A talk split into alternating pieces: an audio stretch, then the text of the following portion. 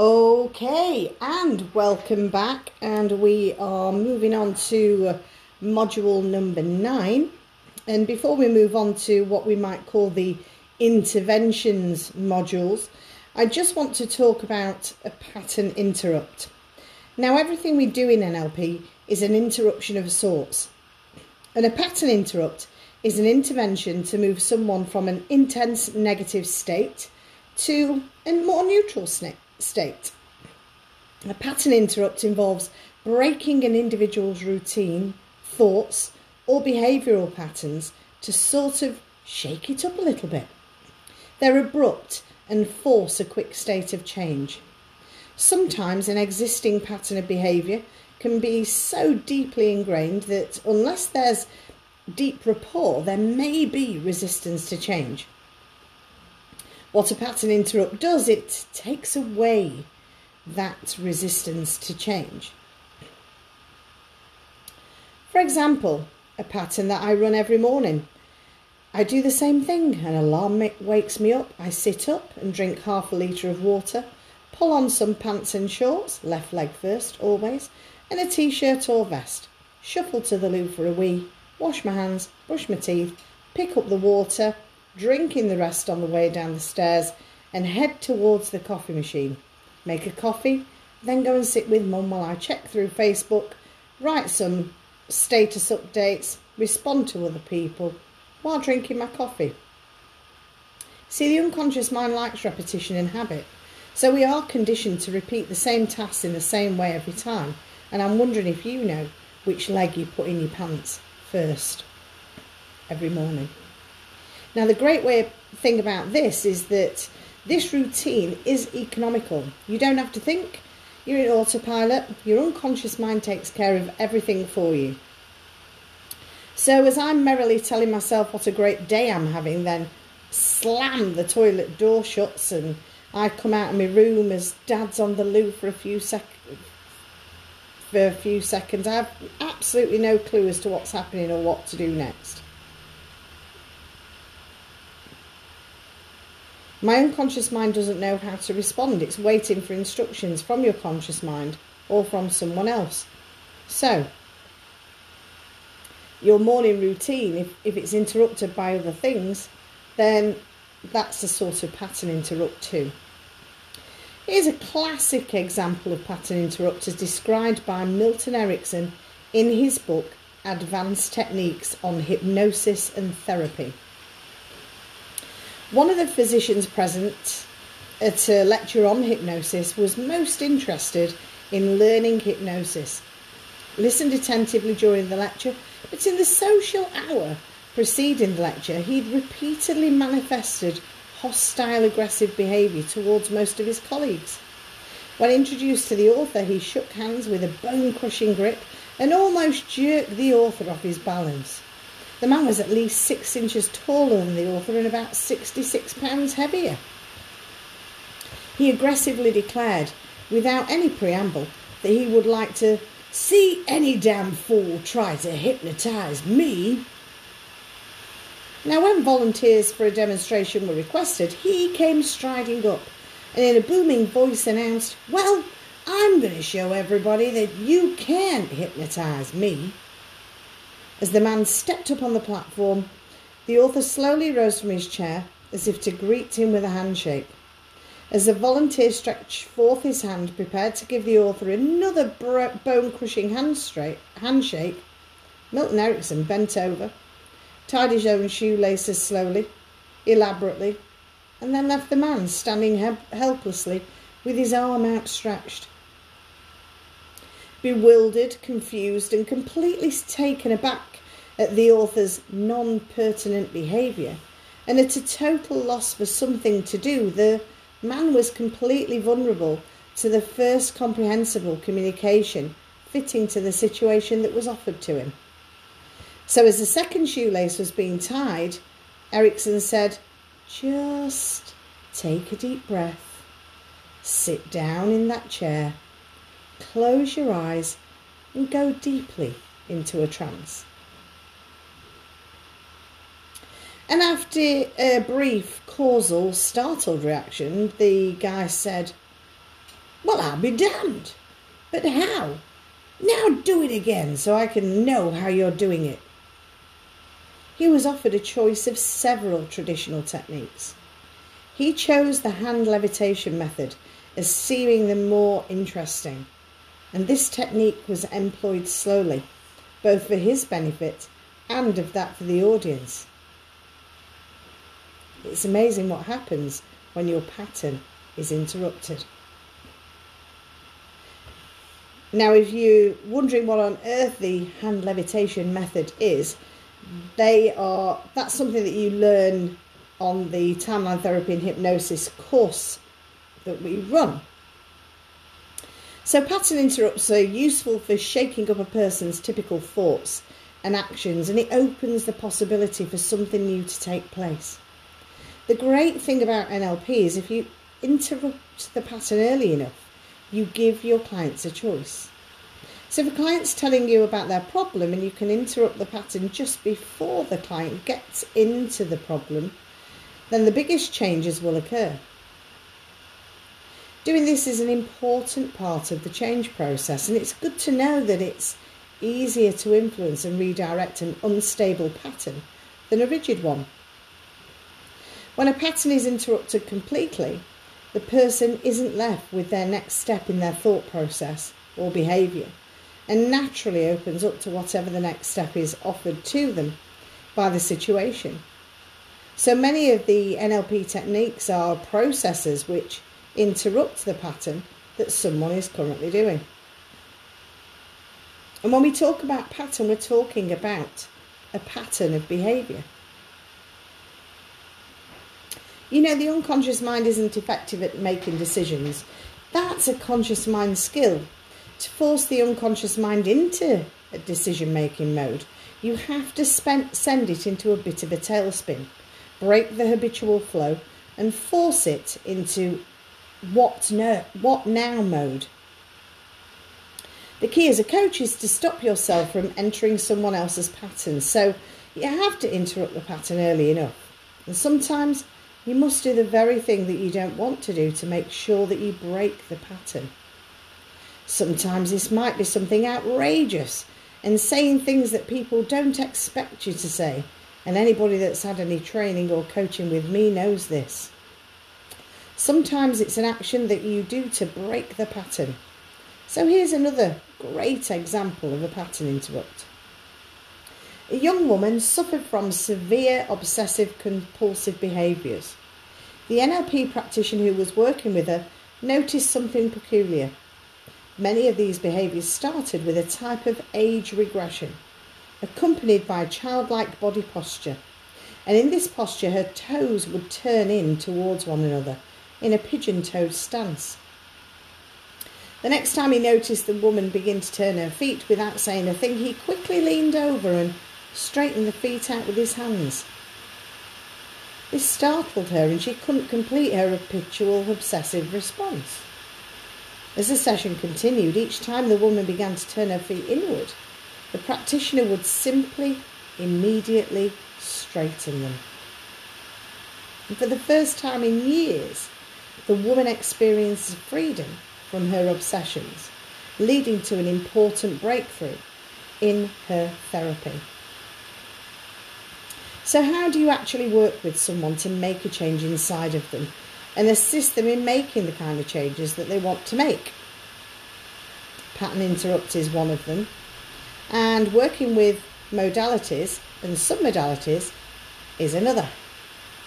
Now, some, submodalities, to my way of thinking, does fall into a series of in- interventions which we might call quick fixes. They're not as detailed as timeline therapy, and we don't actually have to get into taking a detailed personal history and really finding out all of the basic stuff about the person. And we can do an intervention rather quickly and rather easily. Now, let me explain submodalities. Submodalities are how we encode and give meaning to the modalities. Now, the modalities are visual, auditory, kinesthetic, olfactory, and gustatory and auditory digital. The submodalities of those are the subsets of those. So if you make a picture in your, you know, your mind, for example, and the picture will probably have a certain brightness, a certain colour, a certain distance from you. It will have a certain location, and that brightness, colour, distance, and location are examples of submodalities. Now, submodalities are extremely powerful in the short term in terms of making changes and assisting us to change what happens inside of our brain. You want to find out how this works. So let's play for a moment. Let's do it. Let's just have some fun, me and you, yeah? If it's convenient for you, just stop for a moment. Now, if you're driving a car, keep on driving. That's okay. But if you're sitting at home or listening to this in a place where you can just stop, why don't you just stop for a moment? And remember a time when you were totally motivated. Why don't you go back to that time right now? Just go back to that time when you were totally motivated. And remember that time. Let's go all the way back to the time when you were totally motivated. Why don't you step into your body and notice that you can actually feel the feelings of being totally motivated? Just go right back to that time now and notice the time when you were totally motivated. Remember the time when you're totally motivated. Float right down into your body, see what you saw, hear what you heard, and feel the feelings of being totally motivated. Got it? Good. Now, what I'd like you to do is notice the feeling of being totally motivated and notice the feelings that you got when you're ready. And I'd like you to do, and just do this for fun because we'll bring the picture back in a moment. What I'd like you to do is take Take the picture out from you, zoom it right out.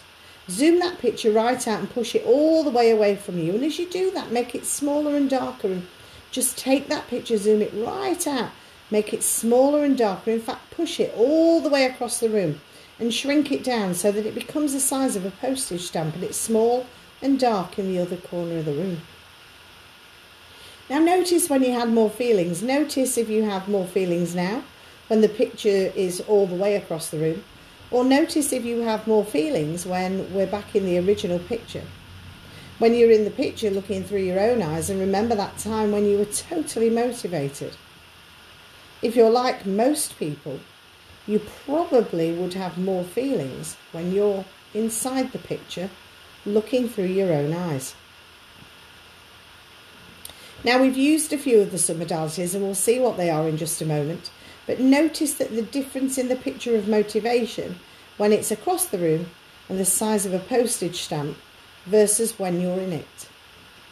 Notice that it has a much different meaning to you when it's over there. Notice that the feeling of motivation is present when you're inside it, and notice that the feeling isn't present when you're not inside it and it's across the room and small and dark. Now, since I said we'd bring it back, just have it come at you at 100 miles an hour and stop right in front of you and step right into that picture. And there you are, looking through your own eyes again and notice if you got your motivation back.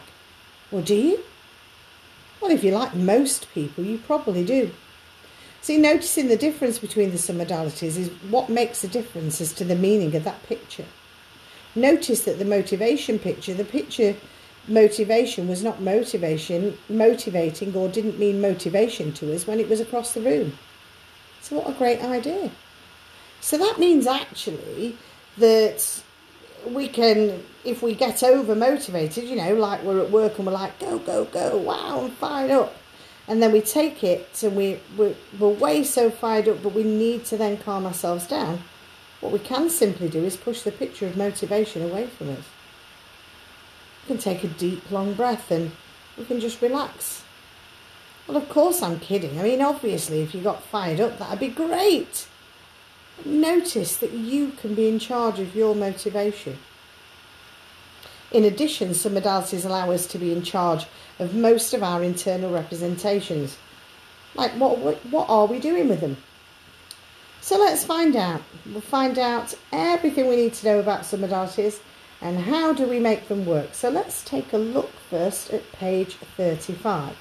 And if you're not there already, go to 35. So there's a number of different techniques that we're going to be going through, and I think a number of things that I need to explain to you so that you can make submodalities work the best way possible for you. First of all, there's contrastive analysis. And contrastive analysis involves finding the drivers or the critical submodalities by comparing two internal representations or two pictures for the submodality difference. For example, you might compare ice cream and yogurt. They're both sort of similar kinds of things, but say you loved ice cream and hated yogurt, then if you compare the difference, you could notice the difference between those two sets of internal representations. Now, mapping across might be the next step. So, for example, that involves discovering the drivers. And you, you might have done that with contrastive analysis already. And then changing the submodalities, one of those internal representations into the other. So, say for instance, you loved ice cream and hated yogurt, and you wanted to like ice cream less what you would do is you'd listen to the submodalities of ice cream and then yogurt, and then you'd change the submodalities of the ice cream and the and then the yogurt, and then you'd change the submodalities of the ice cream to the picture of ice cream, the picture of ice cream that you have to those of yogurt, and theoretically, you would like yogurt yogurt less. So mapping across involves the changing of one set of drivers into another set of drivers, which essentially changes the internal representation and the meaning of the internal representation that you're working with. The next technique is a swish pattern, and that involves replacing actually one internal representation or picture with another. This direction, one series, one series of internal representations that is a desired state, a state that you want, it's more common than the present state would be. And we'll talk about how you'd work with swish patterns later. There's also some dissociative techniques which involve shifting your viewpoint and doing a specific internal representation from one person to another or another loca- location. And this is frequently used to take the charge off a negative emotion, as in the phobia model. And also, this is what happens during timeline therapy and a number of other different processes. And number five is perceptual positions. And that involves actually shifting viewpoint and viewing a specific internal representation from one of three different positions. First position will be looking through your own eyes, second position looking through another person's eyes, and the third position is involving the entire scene from a dissociated position, say above the entire event. And this is also useful as a dissociative technique. It's useful to incorporate the learnings in this state. So those are the five major sets of submodality techniques that we're going to be learning in this segment. We'll go through each one. And what I want to talk to you about is what you need to know in order to make this work.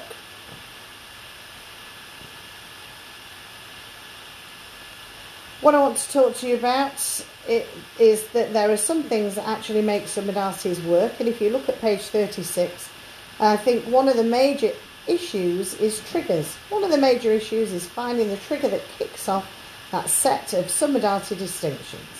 What is it that causes this to make a difference inside of you? One of the things, of course, is the thing that kicks it off. For example, if we're going to be working on a like to dislike and shifting the submodalities from like to dislike, you would ask the client, when you do think of that, do you have a picture? A lot of times when people are asking for different submodality distinctions, they might ask the client to make up the picture. If you're actually asking someone at that point, can you make up a picture of how you feel about ice cream? Or can you create a picture of how you feel about ice cream? You're not going to get the way they feel about ice cream as a submodality distinction because the word create or the word make up is not as accurate as when you think of do you have a picture? So in submodalities we also need to begin to look at our language and as we're moving into the section of submodalities we need to pay attention to how we ask people to do things. And a lot of times if we're asking people to do things in a way which is counterproductive to what we want, we'll probably produce results which are inconsistent with what we'd like to produce. So it's a time for you as you begin to ask a client certain questions to get real precise with your language.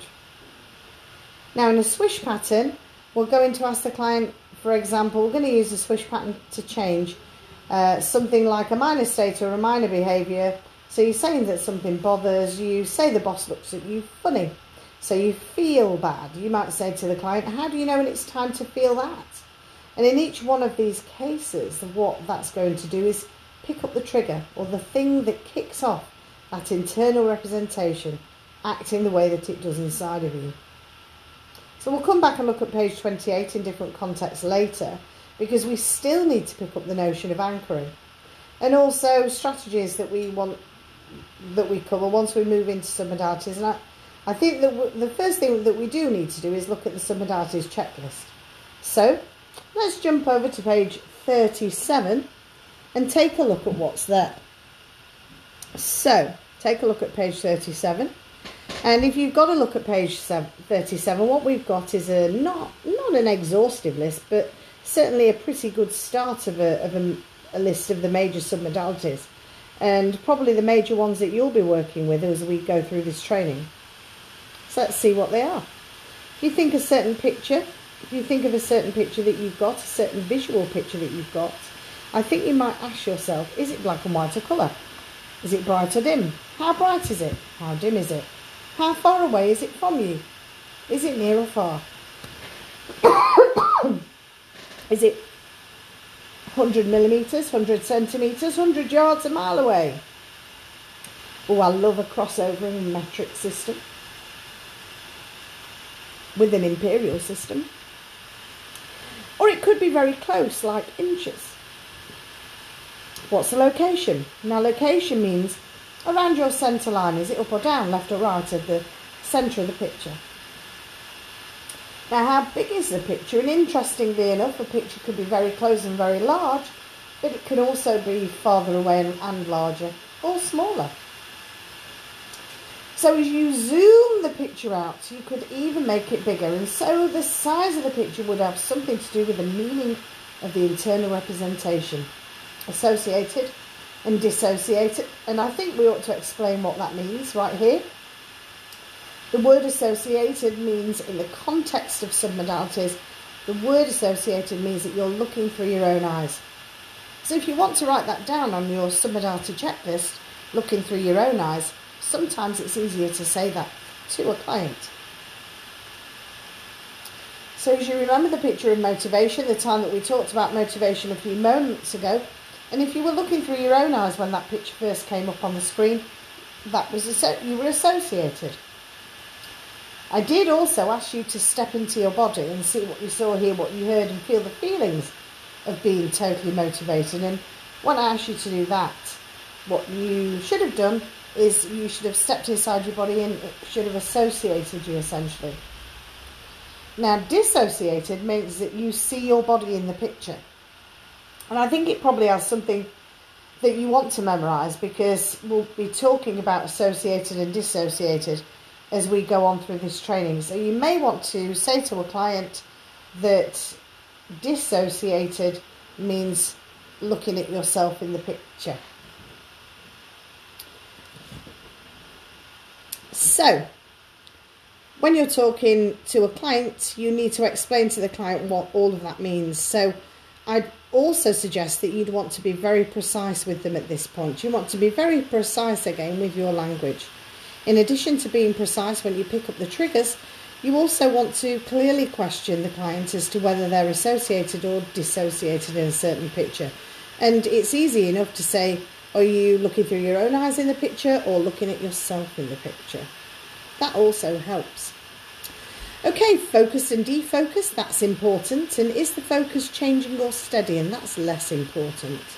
Framed or panoramic, movie or a picture. Could be framed, might have a frame around it, which probably would be the case for a dissociated picture. Although there are some associated pictures that have frames around them, and it could also be panoramic, which is usually the case. An associated picture. But if it's panoramic and associated picture, I've also seen the way associated pictures that did have frames around them, so it could be a movie or still. Now, to me, those are the major submodalities And those are the ones that I'm going to ask first. So you might want to draw a line right under movie or still. And generally, if I have the opportunity, I'll skip these next few submodalities, which seem to me to be less important. So, is the movie fast or slow or normal in terms of the speed? How much contrast is it? Is there a lot of contrast or is it low contrast? Is it a 3D picture or is it flat? What angle is it viewed from? Are you looking at it straight on or are you viewing it from an angle? And also the number of pictures. That's it. Is there a shift in the picture? So I generally skip those last few submodalities. now when I've gone through the visual submodalities, I'll ask the client is it black and white or colour? They say colour. Is it near or far? Is it bright or dim? What's the location? What's the size of the picture? By the time I've gone through that, I'm going to then ask, are there any sounds that are important? Are there any sounds that are important to you? And if the client says no, we'll skip the whole auditory section. But if the client says yes, I can say, so what's the location of the sound? Where is it coming from? What's the direction that it's coming from? Is the sound inter- internal or is it external? Is it a loud or soft sound? Is it fast or slow? Is the pitch high or low? What's the tonality, the timbre? Are there any pauses? And if there are pauses, do they have cadence? And cadence means a certain beat. And what's the duration of the sound? Or what's the uniqueness of the sound? And then, if I'm done with auditory, maybe elicited those, then I'm going to go on and ask, are there any feelings that are important? And if the client says no, I'll skip the section that says kinesthetic. But if the client says yes, there are important feelings, you say, so what's the location? What's the size?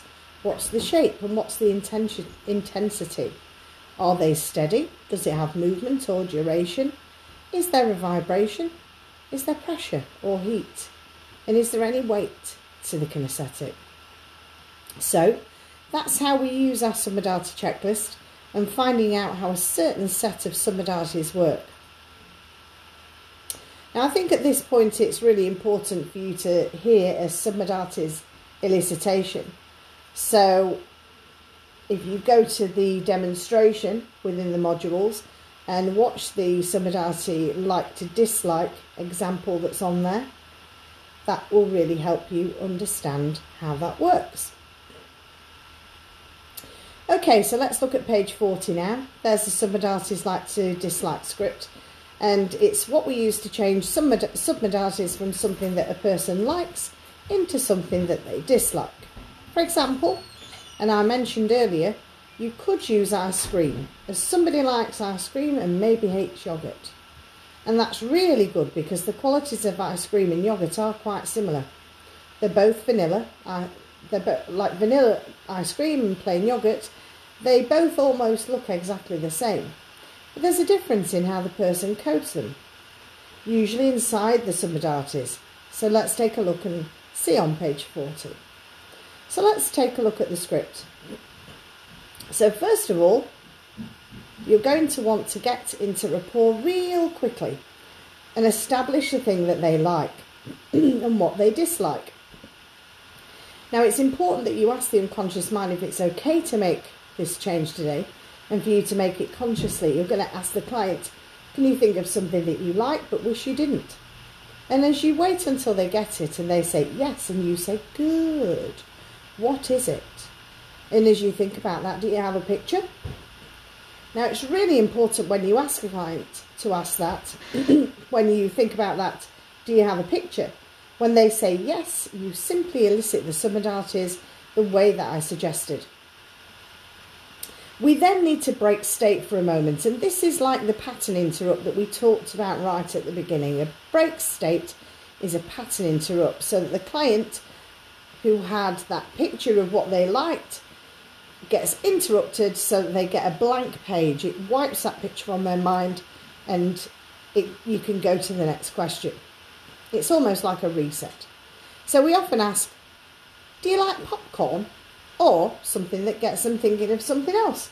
like what are you're having for tea, or what's your favourite colour, or anything that gets them thinking of something else. But making them laugh is a really good way of changing that, of breaking that pattern. Then we can ask, can you think of something which is similar but what you absolutely dislike? For example, ice cream and yogurt. So then, if they dislike yogurt, then you elicit the similarities of that. And then at the end of that, we clear the screen again. We break state. Then we're going to do a contrastive analysis between the two lists. And this is where we compare the similarities of each picture and spot the differences, as these will be the main drivers of the change that's going to be made. And the location, by the way, for the best results it says here, the location should be different. What that means is for the best results, if you're getting um, someone to like to dislike, what that means is that the main drivers may be the location. And if that's substantially different, you've got a pretty good chance of success. If the location is very much the same, then what I'd like to suggest is that you may not have as much success. So this really does depend on location to a large extent, or being associated or dissociated. It's not always ne- necessary to have a different location. It usually is good for the location to be quite different. But what we're then going to do is to change the submodalities of number one, what you like, into number two, what you dislike. Now, let me talk for a moment about a couple of things here. And I think probably we talked a little bit about this earlier, but I want to be very clear about this. In the process of shifting from like to dislike, I want to talk for a moment since we've gone through the submodalities like to dislike script. I want to talk to you about how you use them. And I want to talk a little bit about a couple of things that are going to make the submodalities really, really, really work well. So the drivers are found by contrastive analysis. And the way that we would do a contrastive analysis is we ask about the submodalities of this certain picture. The way we do contrastive analysis is that we compare the two pictures, and when we compare the two pictures, we go for what the difference is between those two pictures. So, if we say, for example, we might take ice cream or we might take yogurt and we look for the difference that makes a difference, what is the actual difference between those two sets of submodality distinctions? What's noticeable about drivers is that when one changes, the rest of them generally, generally the rest of the submodalities generally change exactly the same. Now, if I were betting, if I were taking a bet, the most common drivers are location and association or dissociated. Uh, those are the most common sets of drivers to make the real big difference when you're doing submodalities work. So the first thing to making submodalities work, the most important part of making submodalities work, is that you really, really have to make sure that you get a hold of the drivers. What the drivers are, what are the difference in the drivers, what are the differences in those two sets of submodality, submodalities when you do the contrast. So that's actually submodalities like to dislike, and it was tested. And I don't know if you've watched the example by now, but what you can do about that thing that you like and how is it, what you can do at the end is ask how it was different. And an even better test is to someone to have the food or drink that you wanted to dislike and bring it to you. Now, that's such a simple process, there's not a lot involved. You just need to find, you just need to be able to be precise in terms of your language. Find out the differences between the drivers and the submodalities.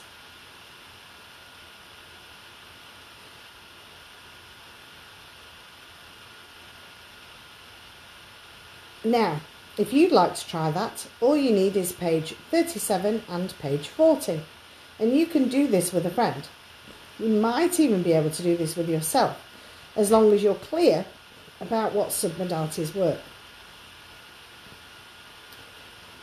So let's talk about NLP with yourself or not doing NLP with yourself. There are some folks on the internet who say that you can't do that. You have to do you can't do NLP on yourself or you're not really a good if you don't do NLP on yourself, you're not really a good NLP person. And, and I actually don't agree with that. Quite frankly, I think some people can do things with themselves and some people can't. I think I'd like to quote Gregory, and I don't know if you remember who Gregory Bateson was, but he's one of the people who was working on ecology and was a great inspiration for NLP. And Bateson said, A man cannot long be his own psychotherapist. One of the things I think about doing NLP with yourself is that you don't have the objectivity that someone else might have about you. Since you don't have the obje- objectivity that someone else might have about you, then the fact is that you're still going to be in your own model of the world. You're still going to be inside of your own thinking. Whereas someone else can usually gain a little bit more objectively about what it is that you're working on. So, Although it's possible that you could do this with yourself, it's also possible that you might want to work with someone else.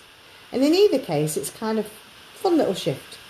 Now, with regards to shifting dislike, like dislike to like, which often comes up as a question in training, you can, yes, you can shift uh, like dislike to like using the same issues, using the same similarities, But sometimes, sometimes the difference in the shift from dislike to like also involves some other ecological considerations, which you might want to make sure that you take care of before doing that. So, what you've just seen or demonstrated here, you've seen contrastive analysis, which is the first part. The second part is mapping across, and mapping across is simply once you've done the contrastive, contrastive analysis, mapping across is simply taking and shifting the first set of submodalities into the second set of submodalities, which changes the way that the person feels, or which changes the person's internal representations, that fir- the first set of internal representations that you're working on. And that's the end of talking about the, the initial module on submodalities. And we'll come back later with how to do swish patterns and some other exciting stuff.